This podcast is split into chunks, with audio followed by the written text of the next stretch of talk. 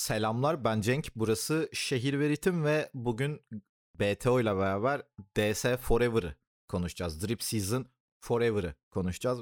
İnternette her yerde başka şekilde telaffuz edilen Gana'nın yeni albümünü konuşacağız. Neden BTO ile konuşuyoruz? Bunun iki sebebi var. Birincisi biliyorsunuz ki ben güncel mainstream sahnesine çok böyle aşırı hakim değilim. Benim çok ilgimi çekmiyor açıkçası.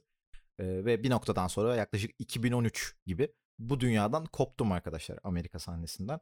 Üzerine Beto ile de Twitter'dan tanışıyoruz ve kendisi bence bu albümü hakkıyla yorumlayabilecek birisi. Dedim ki bu albümün bence konuşulması gerekiyor ve kimle konuşabilirim bunu? Beto ile konuşabilirim. Beto dedim yani abi konuşmak ister misin? Podcast yapalım mı? O da sağ olsun beni kırmadı ve burada. Sevgili Beto nasılsın abi? Ne var ne yok? İyiyim abi teşekkür ederim. Dönem sonu üniversite sınavlar uğraşıyoruz. Gidiyoruz. Sen ne yapıyorsun? Ben de koşturuyorum bir şekilde kendimi kaybediyorum. İş güç, işkolikliğimi e, kontrol altında tutamadığım için biraz enteresan bir dönem oluyor benim adıma. Üniversite nasıl gidiyor? Finaller finaller yolunda mı her şey? Finaller yolunda çok şükür. Son 1-2 haftadır işte artan vakalar dolayısıyla derslerimiz falan online'a dönmüştü. Ama e, sınavlarda bir değişiklik yok. Onlar hala yüz yüze. Onları hakkıyla verip eve gitmeyi planlıyoruz artık. Abi şey çok saçma ama ya. Hani madem dersler uzaktan hani neden sınavlar yüz yüze neden böyle bir şey yapıyoruz? Ee, benim kafam karışıyor.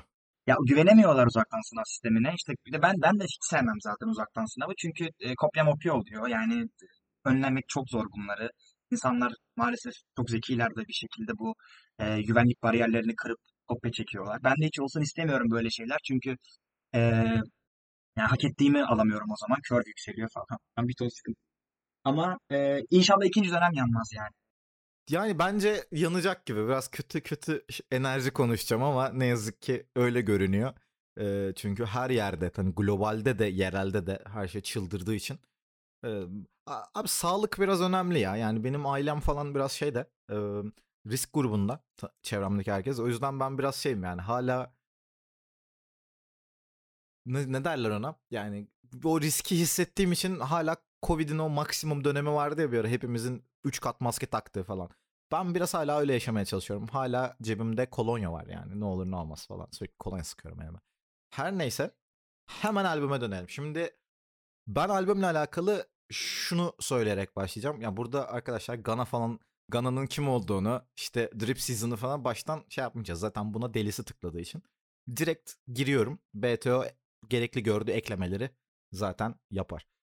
Ya albüm öncelikle yaklaşık 19 şarkı işte bir remix var. O yüzden yaklaşık diyorum. 18 şarkı diyebiliriz.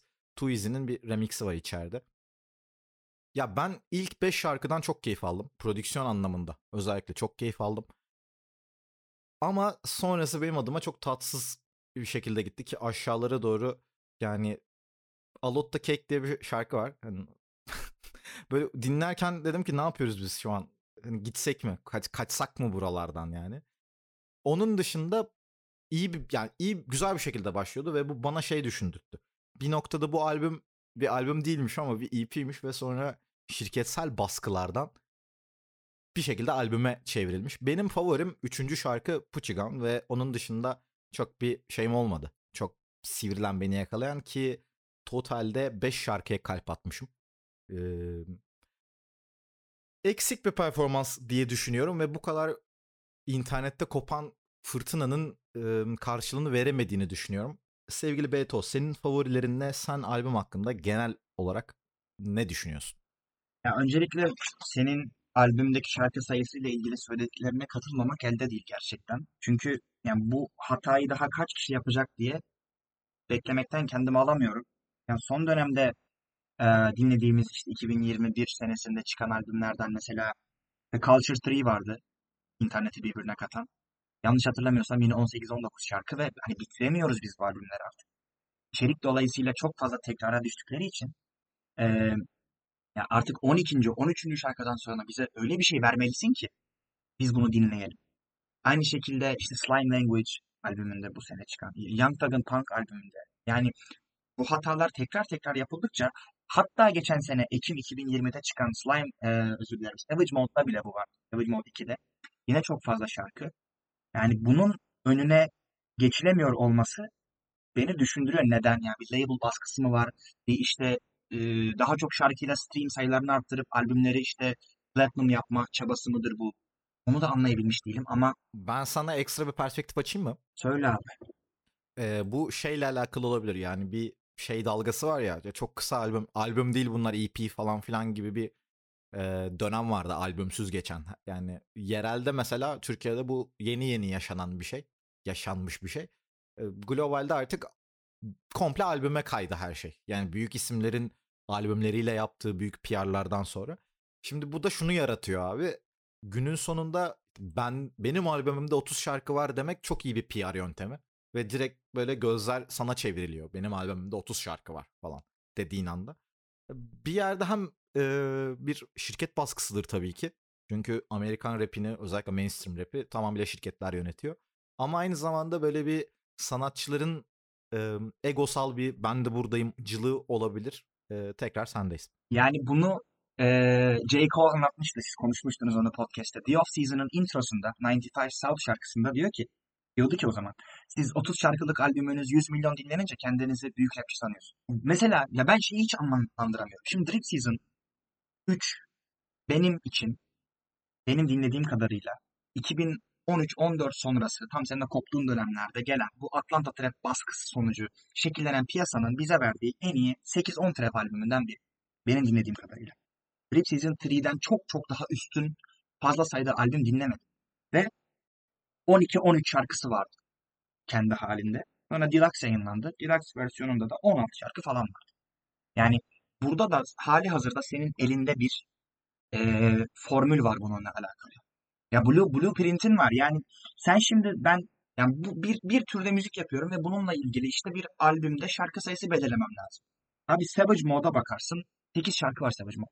Ne bileyim Without Warning'e bakarsın. 10 şarkı vardır Without Warning. Culture'a bak. Birinci Culture albümüne 10 şarkı var. Yani formül bu kadar açıkken neden sanatçılar e, diskografilerini ısrarla 19-20 şarkılık albümlerle kalabalıklaştırıyorlar? Senin dediğinden başka bir açıklama ben de göremiyorum. İşte bir e, kendilerine bir övgü sebebi ya da bir label baskısı dışında artistik bir sebep göremiyorum bunun için. Keşke böyle olmasaydı. Keşke ben işte Yoktur zaten. yani bence bence de yani yoktur. başka Yani türlü. keşke Gun albümünün yani 8. 9. şarkısından sonra abi daha kaç şarkı dinleyeceğiz diye bakmak zorunda kalmasak. Yani ki ben bunu ben söylüyorum. Ben kendimden daha psikopat bir trap dinleyicisi duymadım. Yani her şeyi dinlemeye çalışan ve çok hevesle, çok heyecanla böyle giriyorum. Albümlerden çok güzel şeyler bekleyerek giriyorum. Ki bazen de bu e, şeyimi etkiliyor. Yani yorumlama yeteneğimi etkiliyor. Çok isteyerek girdiğim için. Ama e, yani bir yerde artık bu 3, 4, 5 tekrardan sonra insanı inanılmaz sıkan bir hale geldi artık. O sebepten katılıyorum sana. Albümde en hoşlanmadığın şarkı hangisi? Albümde en hoşlanmadığım şarkı. Ee, Hadi bakalım. Tersten çok sordum. tersten sordun. Ee, yani üç tane söyleyebilirim. Ya hiç hoşlanmadığım. Birincisi e, Die Alone. Bu Chris Brown'un ve Young Blue'nun bulunduğu şarkı. Bir Drip Season 16. şarkı. Yani oraya kadar zaten o şarkıyı dinleyebildiğim için bir ödül hak ediyorum. 16 16'ya gelmişim yani. Yani bir Drip Season albümünde Chris Brown'un ne işi var? Bir fikrim yok. Ondan bir önceki Life of Sin Nietzsche ile beraber. Nietzsche sadece Gana şarkı ama sadece Gana şarkı e, albümlerinde görebiliriz. Vana'da da vardı. Ondan önce de bir iki yerde vardı. İlginçtir. Vana'da iyiydi. İyiydi. Ama burada çok kötü. Ve hani bu, bu yani bu seviye kaldırmaz bu kadar kötü yes verse'leri maalesef. Bir de onun dışında e, şeyi de hiç beğenmedim. Dokuzuncu şarkı You and Me. E, Gana ile Chloe Bailey'nin şarkısı. Şeyi beğendin mi yani? I don't know that bitch. I Don't Know That Bitch'i beğenmedim ama e, prodüksiyon itibariyle buradaki bu 19 içerisindeki en drip season şarkılardan birisi. Abi ben bazı bazı barlarda çok kötü oldum ya o şarkıda.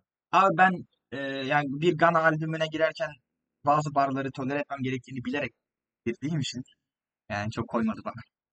Yani o- ben o barları şeyde e, okeyledim. Yani o kotayı dedi bahsettiğin kotayı. E, I was playing, playing var ya plane pardon. E, orada da bazı enteresan barlar vardı. Abi Map'ı nasıl dinledin o zaman? Map'ta da çok e, özellikle nakaratta ne anlatıyorsun şeklinde yani niye yani? Peki favorin ne? Benim favorim burada sanırım eee ya 6. şarkı How You Did That ve 10. şarkı South to West arasında gidip geliyorum. E, hem albüme uygunluk hem e, şarkının güzelliği bakımından. Bunun arkasından da Private Island'ı çok beğendim. Yine o da bir Drip Season şarkısı tam. E, ve Pucci Gown'ı beğendim. Ama Pucci Gown çok bir Drip Season serisinde duymayı bekleyeceğim türden bir şarkı değil. Gerek prodüksiyon gerek ana performans anlamında. Ama e, Metro Boomin, Southside ve Alan Ritter'ı bu de Gana burada iyi bir beat almış harbiden. E, böyle en sevdiğim şarkılar bunlar. Abi şöyle ben prodüksiyon anlamında aslında bu en başta şey bahsettim ya çeyrek hani ilk çeyrek ilk 6 şarkı işte ilk 5 şarkı ya da e, orada oradaki prodüksiyon tercihlerinin yani kullanılan soundların işte ambient pad, pad'ler var. E, çok iyi lead'ler giriyor ve çok iyi 808'ler var ki yani şey gibi bu şu an artık bir e, 808 övmek bence mainstream piyasada. Çünkü bir e, enteresan bir şey artık. Abi şarkının 808'leri çok iyiymiş. Çok basic bir yorum aslında. Çünkü Amerikan mainstream'i o noktada bayağı bir pik anında şu an. Çok çok iyi e, elementler kullanılıyor parçalarda. İlk 5 şarkıda bütün elementler tek başlarına çok başarılılar kendi alanlarında. Çok iyi davul setleri yazılmış, çok iyi ses tercihleri yapılmış, çok iyi e, bazı VST kullanımları yakalıyorum, bazı teknik kullanımlar yakaladım. Hı hı. Ama ondan sonra yani ki hemen böyle gidip Genius'a da baktım. Acaba orada çok böyle radikal bir prodüktör değişikliği mi var falan diye. O kadar da yok aslında. Bir anda Evet yok. e, albümün o toplu başlangıcı, sound anlamında, prodüksiyon anlamında toplu başlangıcı bir anda dağılıyor. Ki yani bu, bu noktada 10. şarkıyı South to West'ten sonrası inanılmaz dağılıyor albüm bir anda. Yani Too Öyle. Easy var mesela. E, ki yanlış hatırlamıyorsam önceden yayınlanmış bir işti. Umarım yanlış Yok yok doğru söylüyorsun. Doğru söylüyorsun. Remix'i de hatta yayınlanmıştı daha önce. Ee, ondan sonra işte a- I Don't Know That Bitch'te falan prodüksiyon anlamında da gerçekten böyle düşüyor albüm. Sürekli bir serbest düşüş. Yani yabancı reaksiyon videolarında falan bu okeylenmiş bir şey. Bu benim uzak olduğum Amerikan tüketimiyle, Amerikan müzik tüketimiyle alakalıdır büyük ihtimalle. Benim yakalayamamam. Yani çünkü ben şey oldum yani. Abi reaksiyon videosu çekiyorsan bile en azından şundan bahset. Albüm düşüyor yani böyle Hı hı. bir atom bombası atıl, atılıyormuş gibi gemiden çıkmış gibi şey uçaktan çıkmış gibi ilerliyor albüm. Ama bence yani ben mesela bu albümün deluxe'undan ziyade böyle bir varyantını duyacağımızı düşünüyorum. Çünkü yani mesela şey gibi olabilir e, Kanye West Life of Pablo'yu mesela bayağı canlı remixlemişti ya sürekli bir şeyler ekleniyordu sürekli bir evet. şeyler çıkıyordu. Tamam herkes bir Kanye kadar manyak değil ama ben hala bu albüme böyle dokunuşlar yapılabileceğini düşünüyorum. Bu albüme şöyle bir pozitif e, beklentim olabilir bu sene içerisinde. İşte atıyorum beş- bir deluxe versiyon çıkar.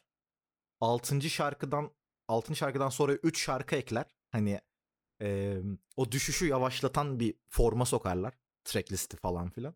Ondan sonra okey olabilir ama onun dışında ben özellikle prodüksiyon tarafında bu lafımın lafım için herkesten özür dilerim. Özellikle ailesiyle şu an dinleyenler için. Albüm götü başı dağıtıyor abi. yani hakikaten götü başı dağıtıyor. 11-12 artık gerçekten dağıl, dağılan bir albüm. Beni çok şaşırttı bu anlamda. Sen peki daha önceki e, Gana albümlerindeki tecrübenle ve Gana diskografisine hakimiyetinle bu kadar bir dağılma bekliyor muydun bu albümden? Yani ben aslında eee ya ukala olmak istemiyorum ama bekliyordum abi. Nereden? Şimdi diyeceksin ki nereden bekliyorsun? Nereden biliyorsun? Ve, eee, bunu biz çünkü Slime Language'de de gördük. Slime Language 2 albümünde de gördük. Bir, birazını Vana'da da gördük. Şimdi bu albüm e, normalde Drip Season'larda görmediğimiz bir şey var. Özellikle Drip Season 3'de hiç görmediğimiz bir şey. E, 16 şarkıydı Drip Season 3 ve burada 3 tane yanlış biliyorsam 4 tane de olabilir. Wheezy prodüksiyonu var. E, Gana'nın genel sound'unu ve işte o YSL sound'unu Wheezy şekillendirdiği için Drip Season albümleri birazcık en azından 3. albüm birazcık oradan kaçış. Biraz daha işte bu Metro Boomin sound'udur. Ee, işte bu Turbo, Taurus soundlarıdır. Ya da London on the Track, büyük efsane ee, soundlarıdır. Oraya yaklaşmaktır. Ama ben saymadım. Ancak tahmin ediyorum ki bu albümün 19 şarkısının bir 8-10 tane Wheezy prodüksiyonu var. e, yani yarısı falan Weezy'den. Ki Gana son albümünü, Gana'yı tamamen neredeyse Weezy'de yaptıktan sonra Weezy'nin W'su olduğu falan söyleniyordu. Yani o kadar Weezy albümünden çıktıktan sonra buralara gelmemizi beklemiyordum. Ancak tracklist yayınlandı, producer list yayınlandı. Ben dedim ki ben beklentilerimi düşüreyim sonra üzülmeyeyim. Yani Tam 5 tane Weezy prodüksiyonu var bu arada. 5 tane mi var? Şu an baktım. Evet 5 tane var. Fazla olması gerektiğini düşünüyorum. Şimdi Missing Me var. Life of Sin var. Too Easy var. 25K Jacket var. Ee, bu kadar. Şu Yok, an Map var. Genius'tan baktım açıkçası. Ha, öyle mi? Hani- Ben de şeyden Rap Caviar'dan bakıyorum. Hı Ee, hı. ben Ee, yani ben ben de 5 tane çıkıyor. tamam. Ben de bende de 8 tane var. Okey. Ee, Ee, sonuç olarak şunu fazla. merak ediyorum. Şunu merak ediyorum. Ee, ekstra bir parantez açacağım. Buradan oraya güzel bağlayabileceğimizi düşünüyorum. Şimdi işte Chris Brown'dan bahsettik ya Chris Brown'un bu albümde ne işi var lan falan diye. Prodü e, düetlerde, featuringlerde en verim aldığın veya en verim alamadığın Chris Brown aslında en verim alamadığım En verim alamadığım en- Ni- Nietzsche ve Chris Brown. Onlara hiç verim alamadım. Ee, en yani verim o- aldığın prodüksiyon e, featuring hangisiydi? Sürekli prodüksiyon diyorum lan. en verim aldığım featuring'de şarkı özelinde e, Map'ta, Young Thug'dan güzel bir verim. Abi orası yani o dönüp oraya dönüp duruyoruz sürekli. Tracklist'in başına dönüp duruyoruz. Çünkü ben gerçekten keyif aldım ya. Hani ilk 5 parça ekseninde şey oldum yani okey abi buna bir saatlik podcast patlar falan gibiydim ama sonra sonrası kötü bir e, gidişti. Ben sadece şeyi merak ediyorum. Sence buradan sonra ya bu şey gibi bir iş olabilir mi? Elimde kalanları pasladım baba. Ee, daha iyi bir şey yapacağım ve bu onun öncesinde yok olmayalım. Gerçi yok olmayalım da herif geçen sene ondan önceki sene falan her sene bir şeyler yap- yapıyor. Tatmin olursun olmazsın bilemeyeceğim. Ben Vana'dan, e, Vuna'dan artık neden nasıl okumak istiyorsanız tatmin olmuştum açıkçası. Keyif almıştım. Onu da konuşacaktık da konuşamadık gibi bir şey hatırlıyorum. Ee, Günün sonunda şey düşünüyor musun? Bunun devamı güzel bir yere çıkar bu sene içerisinde gibi. Bir düşüncen var mı? Ya bu sene içerisinde açıkçası çok bir şey beklemiyorum. PS4 özelinde şundan dolayı. Çünkü ya bu bir kere zaten artık bir serinin sonu ve Gana'nın artık eee, yani bir hip hop sanatçısı olarak kariyerinde daha farklı yerlere gideceğini, bir değişikliği istediğini. Çünkü uzun süredir Gana aynı müzik, aynı müziğin varyantlarını yapıyor ve bu sebepten çok da eleştiriliyor zaten. Sound'unun predictable'ına başlaması. Ben Gana'nın artık bundan sonra eee, daha farklı farklı farklı farklı farklı karşımıza çıkacağım. Eee, ve bunu yapmak da zordur. Sorumu şöyle açayım. Ee, bu sene içerisinde e, Gana'dan yeni ve işte senin bahsettiğin farklı bir kafada çok iyi bir albüm böyle. Wow what the fuck neler oluyor falan filan dedirten e, dedirtecek bir albüm veya bir iş bekliyor musun? Bu sene içerisinde beklemiyorum. Şöyle olur. Ben artık ben bu piyasanın yani bu Gana gibilerin ciğerini bilirim. Beklerler 6 ay. Yazın başına doğru, yazın başına doğru bir tane böyle bir iki tane bomba feature'la eee, bu albümün deluxe versiyonu gelir. Ya bu 19 şarkı yaparlar, 25-26 şarkı. Hani yaz hiti bulalım havasında. O yıl öyle biter. Yani 2000 varana kadar Gana'dan güzel müzik dinleyenler bence çok beklentilerini yükseltmesinler. Şansımız buydu. Yes Forever'dı şansımız. İşte ne kadar kullanırız. Çok bir beklentiye girdik. Abi mesela şey gibidir ya bu tarz isimler ya da bu tarz albümler aslında işte eee, ben mesela işte bunu açıkça da söylüyorum. Yabancı mainstream'i artık çok takip etmiyorum ama benim bile mesela kafamı çevirip baktığım bir iştir ve aslında global hip hop starlığı da böyle bir şeydir ya. Yani sen bu şeyi tutarsın. Ben mesela takip etmesem bile yabancı piyasayı herifin albümü çıktığı zaman şey derim yani. Okey abi bu albüme bakılır baba. Buna bakarız. Bu dinlenir Hı falan hı. dım ama mesela bu tecrübeden sonra bu arkadaşın albümüne mesela bu kadar hevesle girmem. Yine dinlerim. Hani okey Hı baba hı. bakarız bakalım. Ama mesela ikinci gün bakarım. Bir gün sonra bakarım. iki gün sonra bakarım.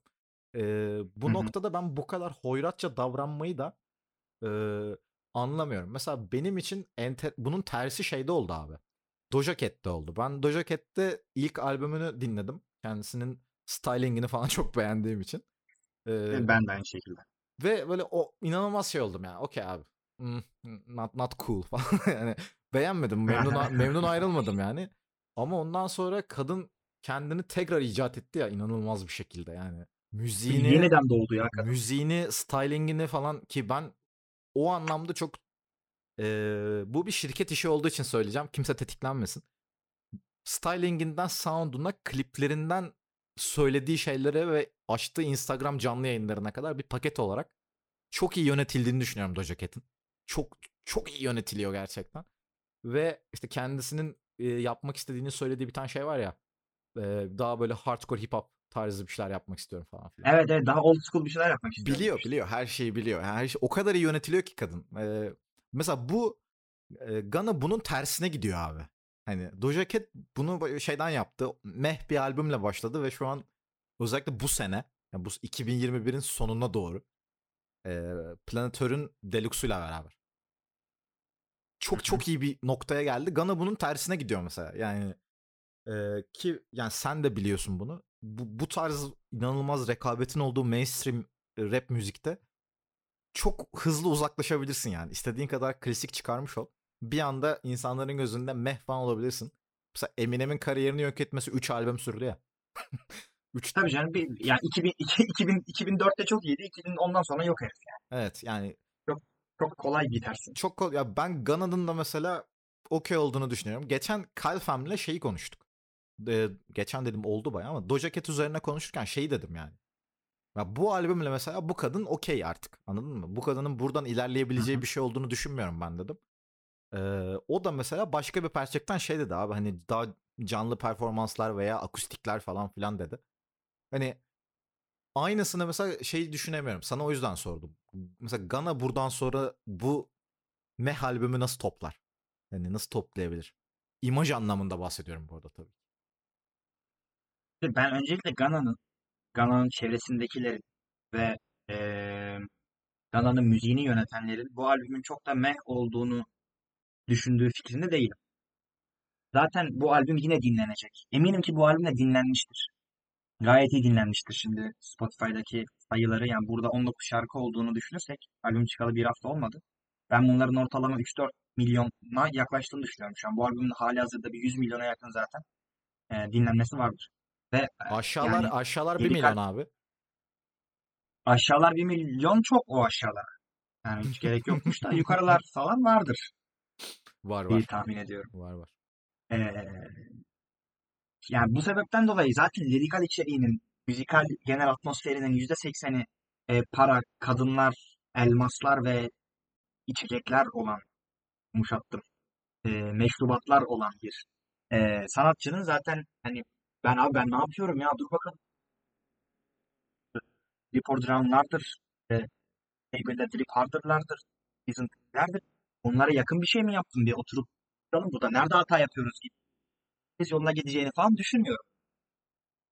Sadece e, yani hani onların önem onların önemsediği şeyleri Gana'ya verecek bu albüm. Yine dinlenecek. Yine kesinlikle ben bu albümün e, gerek prodüksiyon isimleri gerek feature'larla bu albüm platinum olur yani. Yani şöyle e, bu bence zaten işte e, J. Cole sayesinde aslında biraz konuşulmaya başlayan bu sanatçıların save zone muhabbeti var ya güvenli alancılığı. Hı hı. E, o, o konuda bence zaten belli bir noktadan sonra Eminem bile şey abi yani streamlerine bakıyor ve okey diyor geçiyor anladın mı? Okey. E, onlar için düz bir kriter çünkü kafa çok kafalarını yoracak bir şey değil yani. Çok düz bir parametre. Dinleniyorsa iyidir baba. Hı hı. Hani dinleniyorsa iyidir Evet. okey. Yani bu kadar insan salak olamaz falan gibi. Çiftlik bank kafası. Okey yani. Kesinlikle. Ama eee, bir noktada da şey var yani. Bu adam mesela bu albümün kötü olduğunu, kötü demeyeyim hadi meh olduğunu Hı hı. nasıl fark edebilir ki lan başka? Hani Bilmiyorum. Şöyle olabilir yani eee, bilmiyorum. evet bak ben de bilmiyorum. Nasıl na- nasıl olabilir? Nasıl yani nasıl mesela Gana ş- hangi şartlar altında der ki ya bundan beklediğim eee, müzikal ve sanatsal verimi alamadım. Birazcık farklı şeyler yapalım. Yani herhalde şey falan olması ol- lazım oğlum yani. Konserde mesela meh falan çekmeleri lazım Gana'ya ama o da tabii şöyle kimse bir eşlik etmeyecek şarkıya falan. Ama o da şöyle bir şey yaratıyor. Lan Gana'nın bu albümünü zaten meh bulduysan konserine gitmiyorsun. Hani Gitmezsin yani bu bu da başka bir paradoks ama ben eee, hani işte global anlamda güncel mainstream'de bana kadar ulaşan bir ismin böyle bir albüm çıkardıktan sonra eee, sonrasını çok merak ediyorum. Böyle böyle toplum. Yani gerçekten bu noktadan sonra şeyim. Ulan acaba bize bir drama ekmeği çıkar mı şey gibi böyle. Gana'nın yok oluşu işte. Gana'nın baş aşağı giden kariyeri gibi bir ekmek çıkar mı çok merak ediyorum. Çünkü ya gözümüzün önünde ne kariyerler yok oldu ya da ne kariyerler enteresan yollara saptı. Yine bir Eminem referansı veriyorum bu arada burada. Yani Ya Mo- Morfin bunu dinlemez inşallah. Yani bu kadar Eminem'e referans değil. Şimdi şöyle. eee, yani ben o Gana'nın Düşüşü adlı pazar magazinini göreceğimizi düşünüyorum. hı hı, Aynı, aynı eee Lil Baby'nin düşüşü. Hala gerçi Lil Baby daha yükselişte de örnek olarak verdim. hı hı. Eee Gana gibilerin düşüşü adlı filmi izleyeceğimizi düşünüyorum. Gana gibilerin düşüşü de ne kadar hakaret var bir şey oldu ha. Çok yani Gana, sen ve senin gibiler düş, düşmeye mahkumsun. Yani eee, ya bir noktadan sonra bu müziğe verebileceğin şeylerin sayısı az. Ve eee Gana bize neler yapabileceğini gösterdi. Biz Gana'dan 2000 eee, işte 2016'da ki bir dönüşü vardır onun. 2016'da işte Young Thug'ın Jeffrey albümünde Floyd Mayweather şarkısında öne çıktıktan sonra işte solo albümleri falan filan. 2017'ye doğru birazcık böyle sound'unu oturtabildi. Oradan 2020'lere kadar, Vana'ya kadar biz Gana'dan güzel bir eee, performans gördük. Ancak bu albüm birazcık bana Gana'nın cephanesinde çok da bir şey kalmadığını ve kendini tekrara ancak kalitesiz bir tekrara düşürmeye başladığını gösteriyor. Yoksa Gana'nın işte e, Drip or Drown albümleriyle efendime söyleyeyim Vana albümü arasında inanılmaz çağ farkları yok. Ne yapıyorsa aynısını yapıyor. Biraz daha iyi yapıyor. Aynı ürünü biraz daha kaliteli sunuyor sana. Abi yani Ancak her şu an güzel şeyin bir sonu vardır ya. kesinlikle abi abi yani her güzel şeyin bir sonu var. Young Thug'ın da mesela e, 2017 senesinde çıkardığı Beautiful Thugger Girls albümünün bir benzeri, biraz daha akustiği, biraz daha böyle o 2000'lerin başındaki soft rock soundlarına yakın olanını çıkardı. 21'in sonlarına doğru. Ve ben çok büyük bir Young Thug dinleyicisiyim. Ee, albümde belirli 4-5 şarkı hariç dönmüyorum albüme. Yani e, farklı yollara gitmeyi deniyorlar ve bunu da başaramıyor. Ki Young Thug burada biraz daha exceptional bir örnek. Çünkü o 2014'lerden beri falan mainstream'i yönlendirenlerden birisi. 7-8 senesi var bu işin içinde. Ama onun bir alt sınıfı yani A klas değil de B klasa koyacağım bütün trap sanatçıları ve bunlar Gana'lardır. Belli noktada 21 Savage'dır. Efendime söyleyeyim Roddy Ricch'tir. Belki Lil Baby'dir. Bunların hepsi bu tehditin altında. Yani bir şekilde kendilerini kurtaracaklar. Bir şekilde bu yaptıkları müziğin meh olduğunu anlayacaklar. Ve değiştirmeye gidecekler. Bu birinci çözüm. İkinci çözüm de şu olabilir. Bu e, çok da yenilik, değişiklik aramayıp daha önce iyi işler kaydettikleri producerlara, e, feature'lara geri dönecek. Ya ben şu Drip Season albümünde London on the Track duymadığım için, Young Thug'ın Punk albümünde London on the Track duymadığım için ne kadar mutsuz olduğumu anlatamam.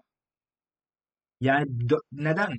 Neden yani? Niye, niye, niye ya? Bu hani şey dedin ya iki tane yol var önlerinde diye. İkisi de aslında biraz şey yani e, bu tarz tek, kendini tekrar icat etmeden e, şöyle bir problem oluyor.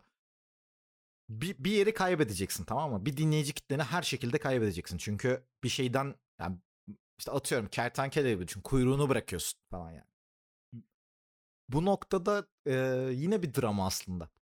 Sanatçıların kariyerlerinin bu noktaları benim çok hoşuma gidiyor. Çünkü çok iyi bir şey de çıkabiliyor ortaya. Çok kötü bir şey de çıkabiliyor. Yerel sahnede mesela bunu Sansar e, yaptı. İki kere yaptı. İkincisi bayağı failed oldu. Yani chill bir sound'a gitti. Böyle relax kafalara gitti.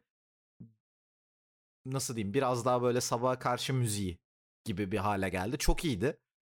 Oradan sonra tekrar e, gergin tarafa dönmek istedi ama bütün kariyerini bitirdi orada. Hani bütün kariyeri bitirmedi aslında ama çok zor bir yola soktu kendisini.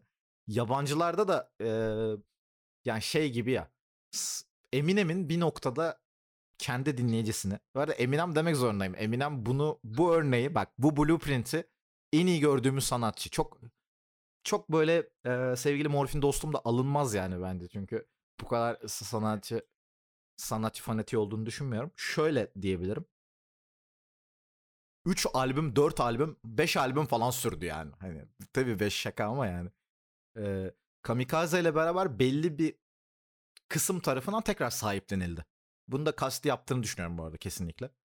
Ee, ve kariyerini oradan sonra biraz da bir noktaya getirdi. Ondan sonra yine kötü albümler yapmaya başladı. Ama bu Blueprint'i en iyi görebildiğimiz sanatçılardan biri Eminem. Ve e, Eminem'in olduğu ikonluk seviyesi mesela Gana'nın şu an bulunduğu kadar rekabetçi bir sahnede değildi. Yani tam o dönemlerde hızlanıyordu ya global rap müzik. Yeni soundlar, yeni isimler, işte yeni akımlar bilmem neler tam o dönem hızlanıyordu. Eminem onu biraz daha şey yaşadı. Düşüşünü bu kadar sert yaşamadı çünkü rekabet yoktu. O kadar bir rekabet yoktu. Gana'nınki enteresan olacak ve Gana'dan sonra gelecekleri de yani bir sound anlamında demeyeyim ama tabii ki bu bayrağı biri alacaksa ve hani Gana'nın bu gidişi böyle devam edecekse eğer e, genelde genelde bu tarz düşüşlerin devamı aynı şekilde oluyor abi. O yüzden biraz e, ben ümitli değilim yani. Gana buradan toplar falan gibi. Bu bu şekilde devam ettiğinde bayrağı illa biri alacak ve o alacak kişi yeni bir sound ve yeni kafalar getirebilir. Mesela yerel Türkçe rapte bu yaşandı. Bir trap akımı çıktı. Şu an trap bitti bitiyor falan gibi e, ortaya drill çıktı. Şimdi drill de çok sevilmedi. Arada afro trap denendi falan. Ve bu her seferinde kendi starlarını getirdi. Drill müzik de kendi starını getirdi Türkiye'de. Hani birileri çok iyi drill yapmaya başlamadı. Amerika ekseninde çok meraklıyım çünkü Amerika'da olan bir şey bizim piyasayı direkt böyle kafadan etkiliyor. Dünyanın yarısı olduğu gibi ama e, günün sonunda ben şaşkınım ya. Şöyle şaşkınım. En başta dediğim yere geleceğim. E, hani Gana benim için bile şey bir isim. Hani albümü çıkmış bakalım bir isim. E, böyle bir şey ben beklemiyordum. Benim için şaş, şaşkınlık e, barındıran bir şeydi. Senin gibi daha bu isimlere samimi biri için tabii ki daha büyük bir yıkıcılık olmuştur. Söylediklerinin çok büyük bir kısmına katılıyorum. Özellikle bu sanatçıların Yani mesela işte onu yapabilirsen büyüksün zaten. Onu yapabilirsen e, belirli bir süre sonra senin hip hop'a bıraktığın miras kalacak, konuşulacak. Ya mesela işte ilk albümünde tamamen bak tamamen e, uyuşturucu falan filan anlatan DJ Premier beatlerine rap yapan, ski beatslere rap yapan Daisy 5 yıl geçti. Just Blaze'den başka kimseyle çalışmıyordu ama işte In Reasonable Doubt'u da dinliyorsun, klasiktir. The Blueprint'i de dinliyorsun, klasik. Yani bunlar yapılabildiği sürece zaten ben büyüğüm diyebilirsin. Senin bahsettiğin şekilde bizde de bunlar çok oluyor. Amerika'dakilerin belirli bir yansıması olarak. Ee, ya ben dinlediğim kadarıyla ben kadar da değil ama e, yani Sagopa'da mesela ben de bunu fark ediyorum. O işte 2000'lerin başındaki o Avrupa'yı daha orkestral müzikten, daha kişisel liriklerden adam 2008'de tamamen tasavvuf üzerine kurulmuş İran sample'ları, Hint sample'ları, Filistin sample'larından yaptığı albümlerin ne kadar yüksek kalitede olduğunu gördükçe sanatçı dönüşümünün ne kadar önemli olduğunu anlıyor.